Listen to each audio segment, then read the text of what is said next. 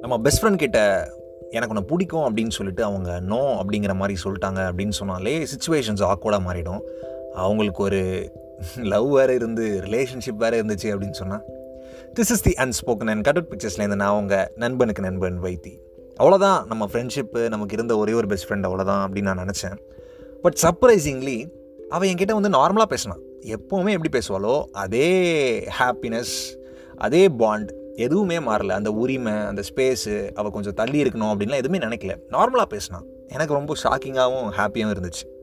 கொஞ்ச நாள் கழிச்சு எனக்கு இன்னொரு ஒரு ஷாக் என்ன அப்படின்னு கேட்டால் அவளுக்கு பிரேக்கப் ஆயிடுச்சான் என்னதான் ஷாக்காக இருந்தாலும் உள்ளுக்குள்ளே லைட்டாக ஒரு ஹாப்பினஸ் இருந்துச்சு. நமக்கு கொஞ்சம் ஹோப் வருதுல்ல.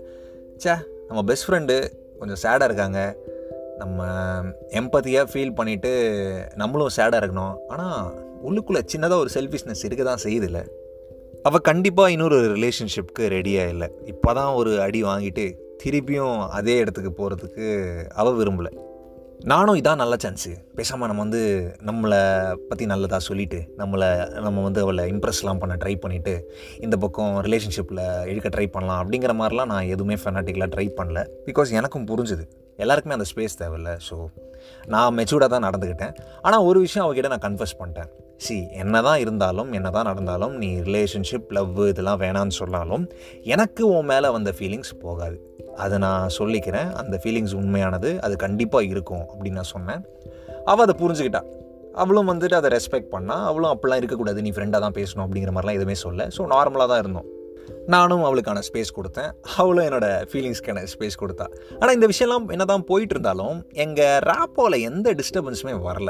அதுதான் ஆக்சுவலாக ஒரு ஸ்பெஷாலிட்டி ஆனால் டாப் ஆஃப் த மைண்டில் நான் அவளுக்காக வெயிட் பண்ணிட்டுருக்கேன் எப்படா இவ வருவா? எப்படா அந்த ஐஸ் பிரேக் ஆகும்? அப்படின்னு சொல்லிட்டு உள்ளுக்குள்ளே அந்த ஆசை இருந்துகிட்டே தான் இருக்குது அப்புறம் எனக்கு சென்னையில் அட்மிஷன் கிடச்சிது. அவகிட்ட கேட்டேன் அவள் தஞ்சாவூர் பக்கம் அட்மிஷன்ஸ்க்காக ட்ரை பண்ணிகிட்ருக்கேன் அப்படின்னு சொன்னான். என்னடா இது? இப்போ தான் ரேப்போ வேறு பில் பண்ணிகிட்ருக்கோம் ஆன் அண்ட் ஆஃபாகவே இருக்குது இப்போ போயிட்டு வேறு வேறு ஊருக்கு போனால் எப்படி கம்யூனிகேஷன் கேப்லாம் வருமே அப்படின்னு சொல்லிட்டு நான் யோசிச்சுட்டு இருந்தேன்.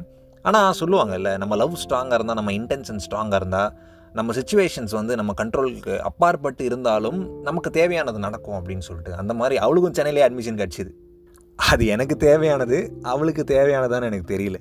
ஸோ ஒரே ஊர் ஒரே ஊரில் படிக்க போகிறோம் அப்படிங்கிறதுனால நிறைய டைம் இருந்துச்சு. வீக்கெண்ட்லலாம் மீட் பண்ணுவோம் அடிக்கடி மீட் பண்ணுவோம் வெளியே போவோம். ஒரு பாயிண்டில் அவள் ஷாகுல் அப்படின்னு என்னை நிறுத்திட்டு அவளும் கன்ஃபர்ஸ் பண்ணிட்டா.